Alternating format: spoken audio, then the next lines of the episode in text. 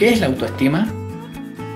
La autoestima es el conjunto de percepciones, pensamientos, sentimientos, evaluaciones y tendencias de comportamiento dirigida hacia nosotros mismos. El psiquiatra Claudio Naranjo señala que la autoestima se desarrolla a partir de la interacción humana, mediante la cual las personas se consideran importantes unas para las otras.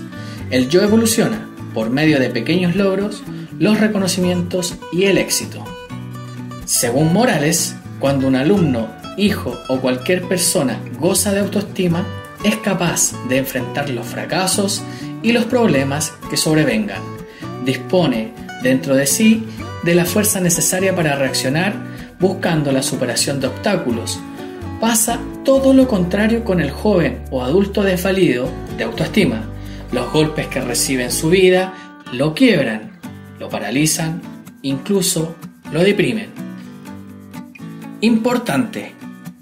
Es de suma importancia entender que la educación emocional es una responsabilidad familiar. La parte educativa relativa al comportamiento, las buenas formas y demás es un aprendizaje que se debe hacer en casa. Es un trabajo de los padres, familia y adultos significativos. Tips para mejorar la autoestima. Compartir gustos, aficiones y pasatiempos con nuestros niños, compartir experiencias propias con ellos, valorar lo que ellos nos cuentan, hacer llamados de atención, correcciones a los hijos a solas, no delante de los demás, infundir y manifestar confianza en los demás es de suma importancia respetar y querer la forma de ser de cada hijo. Cada hijo es distinto.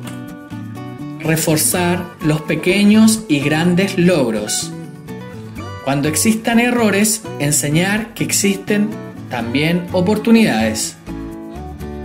Recuerda, la familia y los adultos somos responsables de la autoestima de los niños, agregando que la importancia de que sea buena o adecuada es inmensa. De ella depende qué tan felices, seguros y exitosos seamos en la vida.